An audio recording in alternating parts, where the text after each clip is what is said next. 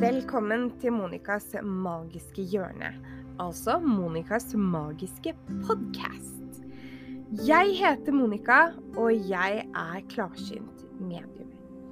Ønsker du å bli litt bedre kjent med meg, så gå inn på Facebook, søk på Monicas magiske hjørne og legg deg til. I gruppen så tilbyr jeg gratis livesendinger, altså readinger under live. Jeg gir deg dagens budskap. Du kan bestille time hos meg hvis du ønsker det. Du kan gå inn på websiden vår åndeligaften.no for å bli enda bedre kjent med meg og Ronny. I denne podkasten så kommer jeg til å snakke om mine opplevelser, mine erfaringer og kanskje tips hvordan dere kan beskytte dere, komme dere videre, kanskje ta noen viktige valg i livet. Vi kommer også til å snakke om utfordringer, selvfølgelig. Og jeg kommer til å ha med meg gjester i denne podkasten. Både anonyme gjester og gjester med navn.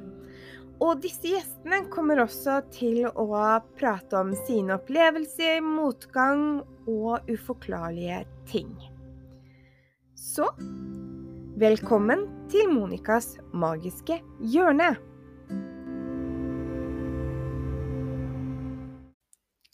Jeg våknet. Det var stille i rommet. Solen skinte inn. Jeg kjente at den varmet meg i ansiktet. Jeg dro av meg dynen, reiste meg opp og strakk meg så lang jeg var. Jeg kledde på meg,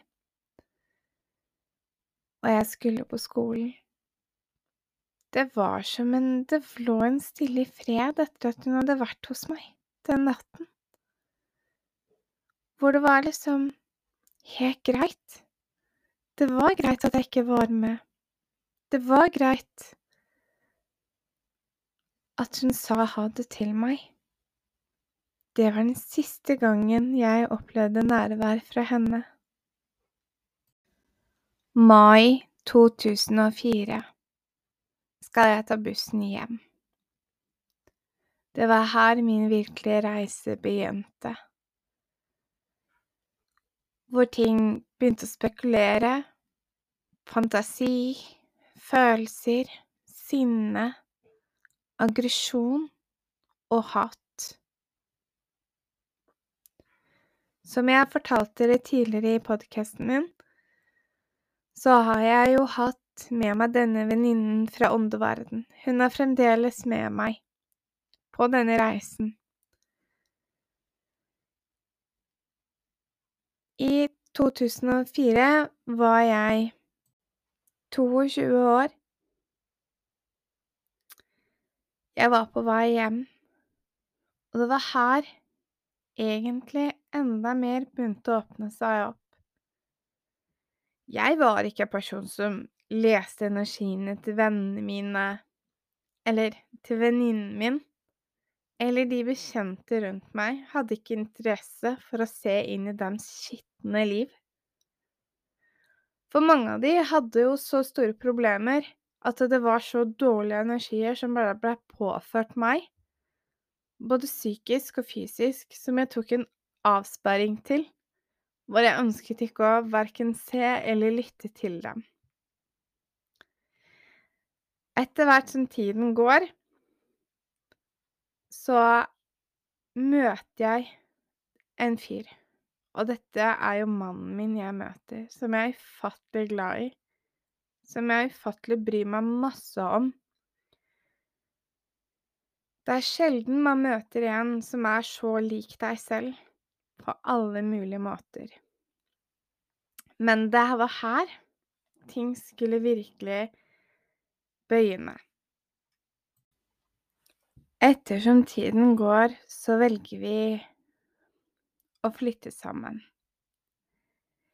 Vi velger å stifte familie i fremtiden. Vi har det så bra, vi to. Vi har det bra. Jeg har det ikke bedre enn deg. Du har det ikke bedre enn meg, men vi har det bra begge to. Like mye.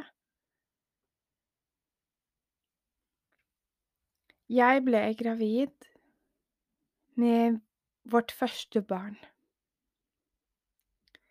Vårt første barn skulle få en mor og en far. Under denne svangerskapen så er det ting som begynner å skje. Det begynner å åpne seg mye mer. Ting blir satt mer i fokus. Og det var jo ikke sånn at jeg kunne snakke om mine evner til min kommende mann. Jeg var redd for å skremme han, for å dytte han vekk, hvor han skulle bli redd for å være sammen med meg. Jeg ville ikke sette den sjansen der i spill for å miste han. Jeg ville ikke ta noen sjanser i forhold til det. Jeg ville bare ha han og ha det livet som vi hadde sammen, fordi vi fortjente å ha det bra begge to. Etter hvert som graviditeten utviklet seg, så begynte sansene mine med å lukte mer. Jeg følte mer. Jeg så mer, jeg hørte mer. Jeg fikk en klarere tone enn noen gang jeg egentlig har hatt med indre beskjed i meg selv. Og når man tar imot beskjed, den indre beskjeden, så var det som at noen på en måte kunne stå fysisk og snakke til meg. Jeg hørte ordene, jeg hørte pusten. Jeg hørte setningen mye klarere enn i forhold til tanker og følelser.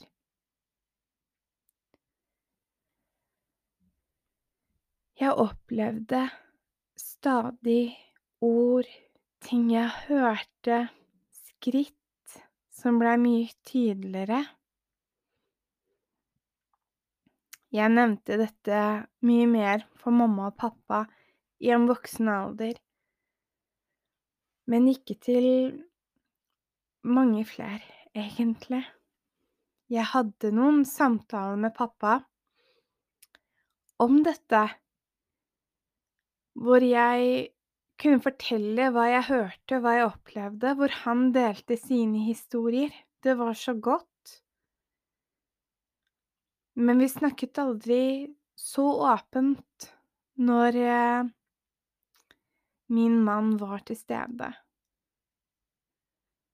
Det var jo ikke for å unngå, men det var fordi vi ikke var sikre på hvor han sto hen, hva han tenkte, og så videre. Absolutt ikke. Vi måtte være veldig, veldig forsiktige.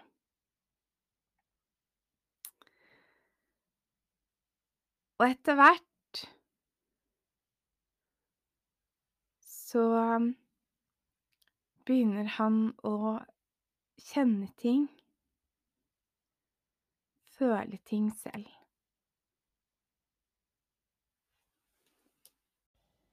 Jeg kunne ligge våken om natten og høre bevegelser i stuen. Jeg kunne reise meg opp, gå ut i stuen, hørte, så ingen og hørte ingen da. Jeg kunne gå og legge meg igjen, stå opp om morgenen. Jeg kunne høre at noen ropte navnet mitt. Det var så tydelig at jeg svarte med full hals ja. Hva vil du?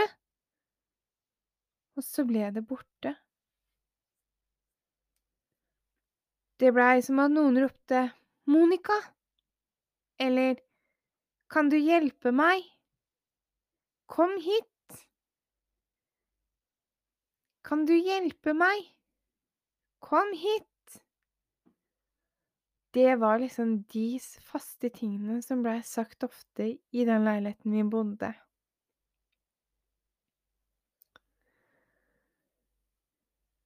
Jeg prøvde å åpne meg med for mannen min, hvor jeg valgte å sjanse litt, hvor jeg sa at det må være noe rart som skjer i leiligheten.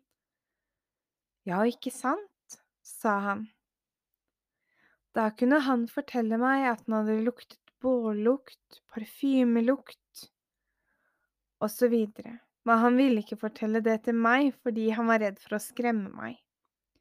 Vi snakket ikke, vi var ikke så åpne mot hverandre i den tiden. Vi pratet om det, og vi snakket ikke noe mer om det. Da våre elskede førstefødte barn kom til verden, og vi var hjemme, så hadde jeg løftet opp barnet vårt, og vi satt i sofaen og koste oss. På gulvet så står det et leketeppe. På det leketeppet så henger det mange forskjellige figurer, og en spesiell figur var en lilla sjiraff. Jeg dunker borti mannen min og sier se. Da så han at denne sjiraffen, denne bevegde seg. Men én ting jeg har glemt å fortelle dere, var jo det at under graviditeten min så var det veldig vanskelig å sove på grunn av søvnforstyrrelser og, og sånne ting.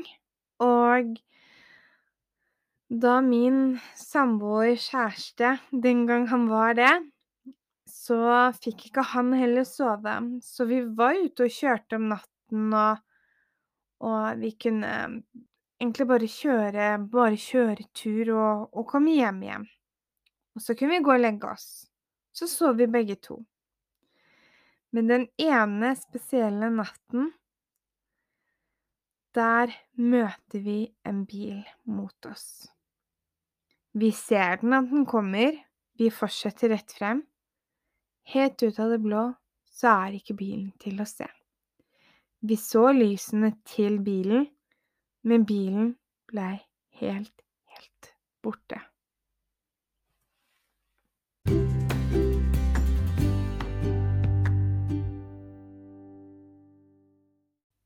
Tilbake til at vår fødte første sønn ble født.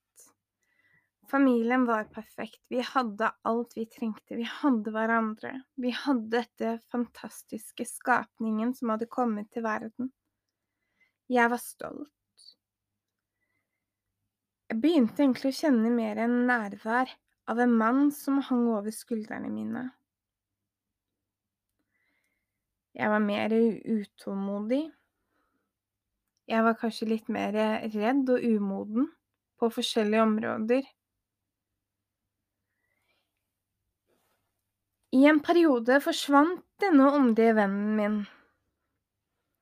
Fordi jeg valgte egentlig å styre flyten og tankene og beslutningene på en egen hånd, uten å lytte helt til henne.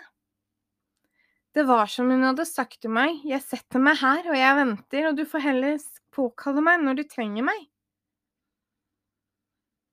Jeg valgte å kjøre mitt eget løp. Enda jeg hadde en feeling som sa ikke gjør det, ikke dra dit, ikke heng med dem. Det blir bare en dårlig følelse. Og det stemte. Jeg var av og til så sint på meg selv. Hvorfor kunne jeg ikke de minste lytte til min intensjon? Hva var egentlig intensjonen? Hva var det egentlig? Var det sanne den sanne stemmen i meg selv? Eller var det bare en fantasi? En skrønetanke? Hm, det var mange tanker som gikk gjennom hodet mitt. Etter hvert som tiden går, og ting utvikler seg, blir jeg gravid på nytt med mitt andre barn.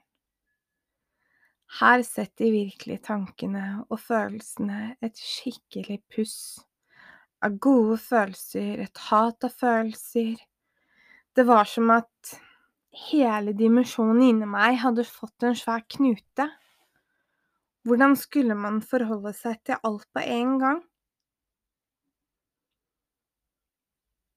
Den ene dagen som jeg hadde barnet mitt på fanget.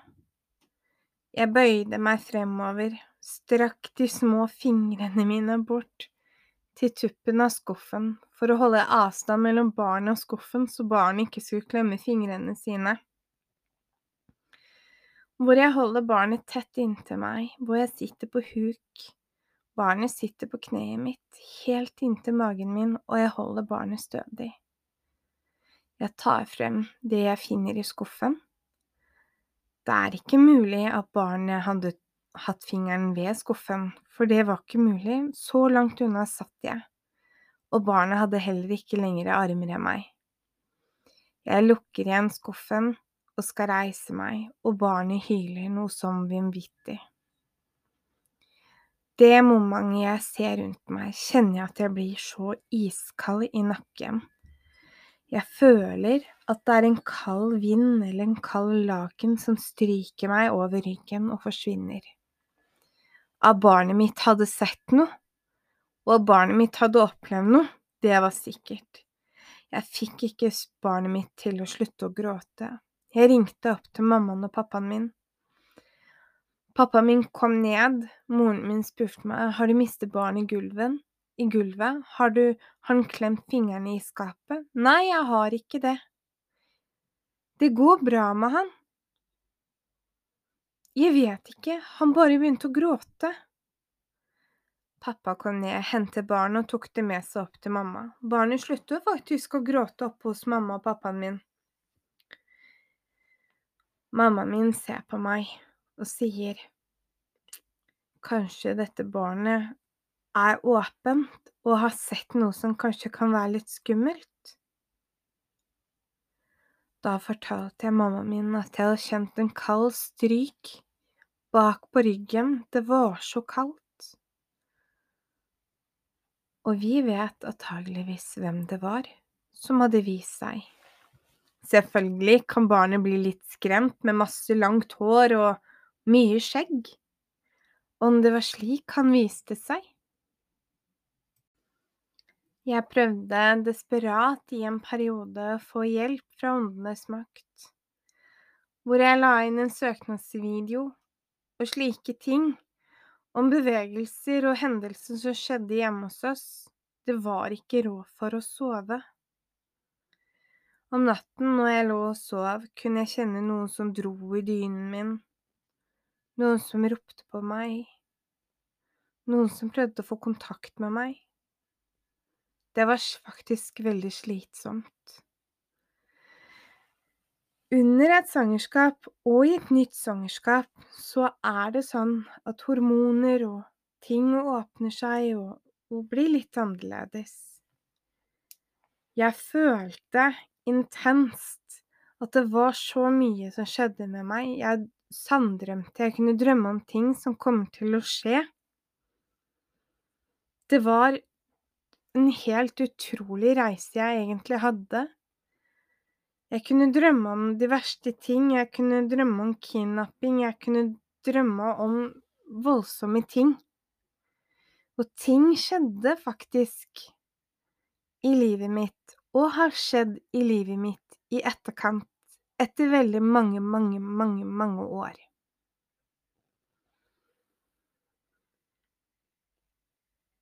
Videre så var jeg en sårbar jente. Jeg sa minst mulig.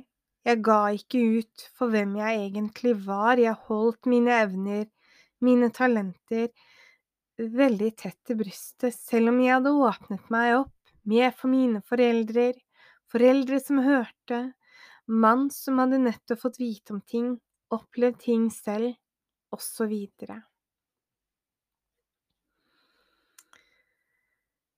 Ikke så mange år etter at sistemann ble født, så var jeg gjennom en veldig traga tragedisk omveltning i livet mitt.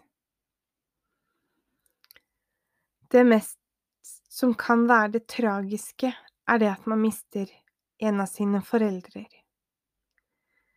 Jeg var uheldig og mistet min aller kjære pappa.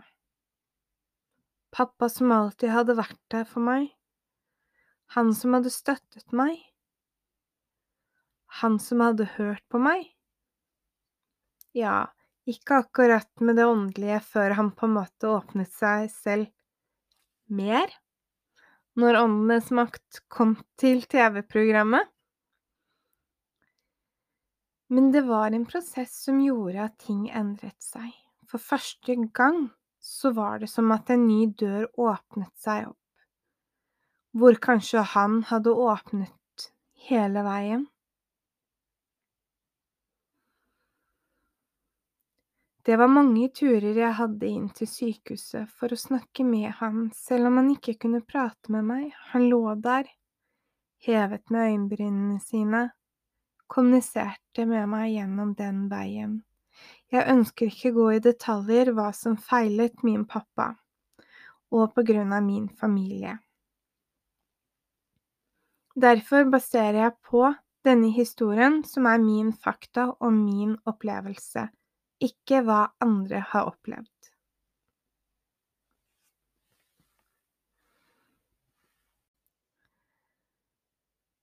Jeg var hos han omtrent annenhver dag, for det passet veldig godt i forhold til kjøring for mine barn. Jeg fortalte han når jeg kom, at det var meg som kom, hvilken dag det var, hvilken dato, hvordan været var, og at jeg hadde kjørt pent. Pent og forsiktig og lovlig. Han lå der og himlet med brynene som et svar. Han klemte meg i hånden. Det var så godt å kunne være sammen med pappa. Mamma var hjemme, pappa var på sykehuset det blei på en måte en litt sånn ekstra energi å gi, hvor man følte seg veldig sliten til slutt. Alt jeg ønsket, var bare at han skulle på en måte våkne og bli den pappaen han alltid var. Kjøre bil. Sende meg de dumme meldingene hver dag. Mornings, er du våken? Det var noe jeg fikk ham hver eneste dag hvor han kunne be meg komme opp og lage frokost. Han kunne alltid spørre meg, har du spist? Nei. Har du lyst på egg og bacon? Ja. Ja, gidder du å lage, eller? det pleide han å spørre meg om. Jeg lagde en stor porsjon til han og en stor porsjon til meg. Ja ja, stor og stor. Én ting skal foreldrene mine ha. De har aldri gjort forskjell på oss i det hele tatt. Det skal alltid vært rettferdig og likt. Og det er noe jeg også har tatt med meg videre fra barndommen min, som min mor og min far har lært meg. Ettersom tiden gikk, og pappaen min havnet på sykehuset, så reiste jeg mye til ham. Jeg kunne sitte og fortelle han hvilken dager det var, hvordan været var, videre. Men det var som at det var en utvikling som skjedde med meg. Hvor det var i perioder hvor jeg følte ekstremt hva han tenkte, og hva han spurte meg om. Det var som at en telepatisk portal hadde åpnet seg mye mer kraftigere til meg. Selv om jeg hadde hatt disse fra jeg var liten. Men jeg forsto vel mer av dette nå i en voksen alder enn når jeg var barn. Denne venninnen min hadde fremdeles vært borte en god stund, jeg hadde nesten ikke kontakt med henne, jeg ba henne i en sårbar situasjon å tre tilbake. Etter flere forsøk for å få tak i denne åndelige vennen min, så tok kom hun tilbake men det tok som sagt en god stund før hun var tilbake. Det var av og til slik at ord og tanker var fattige. Tankene mine var ingenting, det var bare tanker, men det betydde ingenting. Eller hadde noe verdi, følte jeg. Når jeg så hvor ekstremt hjelpeløs pappa var der han lå. Det var mest den sårbare tiden også, faktisk. Ofte når jeg kjørte hjem, så var det som om jeg snakket med han, i mine telepatiske evner, hvor han fortalte hvor glad han var i meg, hvor mye jeg betydde for ham, og at jeg måtte ta vare på diamantene mine. Og diamantene mine var mine to barn. Pappaen min elsket barna mine. Han var en stolt bestefar. Han var stolt av både barn og barnebarn. Jeg vil påstå si at jeg har hatt et fint og rikelig liv med to flotte foreldre. Og ikke minst så har jeg en fantastisk mamma som er her, fysisk til stede. Av og til så diskuterte jeg med min åndevenn. Hva gjør jeg? Hva kan jeg gjøre for at ting skal bli bra igjen? Hun svarte ofte til meg alt det du kan gi er styrke og kjærlighet men ikke minst så må du ikke glemme deg selv. For fungerer ikke du, så kan du ikke hjelpe noen andre mennesker rundt deg. Det var tungt å ta det til seg og svelge. Ting var ofte veldig vanskelig. Tiden går. Pappa blir på en måte i den samme prosessen han hele tiden har vært, egentlig. Før det bryter ut til en negativ endring i livet. Jeg får en telefon, men før denne telefonen så skulle jeg egentlig til ham på dagen, men jeg orket ikke å kjøre inn, jeg var så sliten. Jeg var på vei til sykehuset, men jeg valgte å svinge innom mamma, for å slenge meg på sofaen, og jeg sa jeg har så dårlig samvittighet. Jeg orker ikke å reise til pappa i dag, jeg er sliten. Mamma betrygget meg at det går fint, det er lov til å bli sliten, du er der annenhver dag ellers. Ja, men jeg lovet at jeg skulle komme. Mamma sa, det er jo ikke sikkert at han husker det. Og det er et problem med meg. Når jeg lover ting, så holder jeg det jeg lover. Jeg har vanskeligheter med å avlyse ting. Jeg har problemer med å lyve og forklare ting på en helt annen måte, på en usannhet. Jeg er en person som liker å holde avtaler. Streite avtaler, det man lover, det holder man. Vendingen gikk så fort da mamma fortalte meg at jeg måtte komme til sykehuset, jeg måtte plukke opp min lillebror. Jeg kjørte hele veien hjem til mamma for å hente lillebroren min, så kjørte vi inn til Fredrikstad sykehus. Vi kom dit. Ting var kritisk. Det var snart over. Jeg har aldri følt meg så maktesløs. Det var en forferdelig tid, hvor hele livet mitt det forandret seg helt, helt totalt. Hvis man tenker tilbake på historien min, så var jeg veldig redd å være i kontakt med de åndelige. Jeg ville ikke se dem, jeg ville i hvert fall ikke høre fra dem på en eller annen måte, fordi jeg var skeptisk, jeg var redd. Jeg var rett og slett redd for å se hva jeg kunne faktisk face i sannhet. Den dagen pappaen min sovnet stille inn, helt fredfullt, så så jeg den største stjernen på himmelen som blunket og blunket. Jeg valgte å kjøre hjem. Selvfølgelig.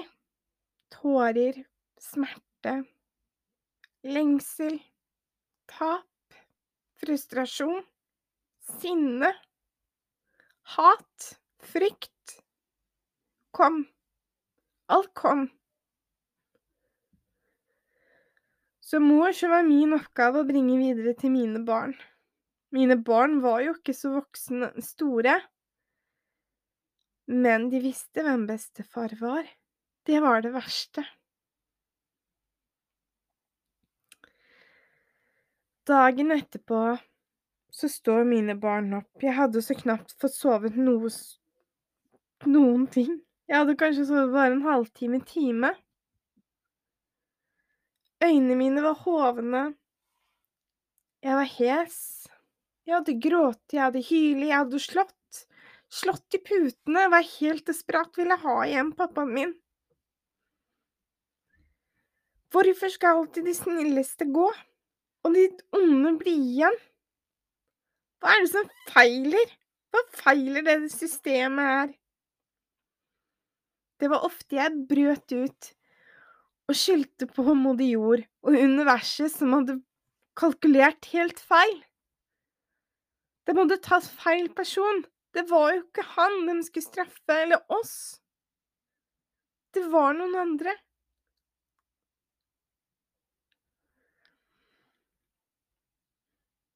Men som, som sagt så fortalte jeg mine barn det. De skjønte egentlig ikke så veldig mye om det. Det tok mange år før de egentlig forsto at bestefar aldri kom tilbake igjen.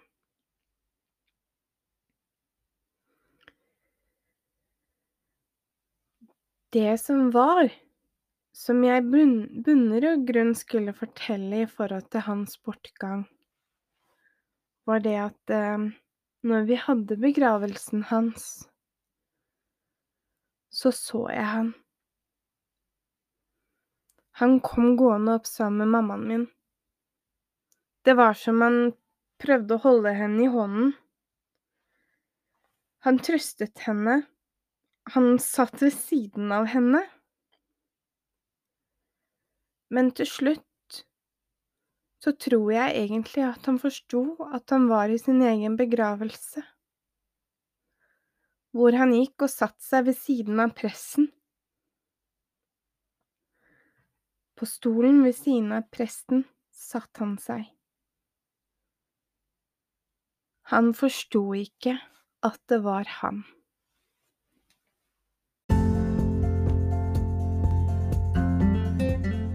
Og i forbindelse med min podkast så vil jeg også takke dere alle lyttere som er med meg på min reise. Så tusen takk for at du lytter til min podkast.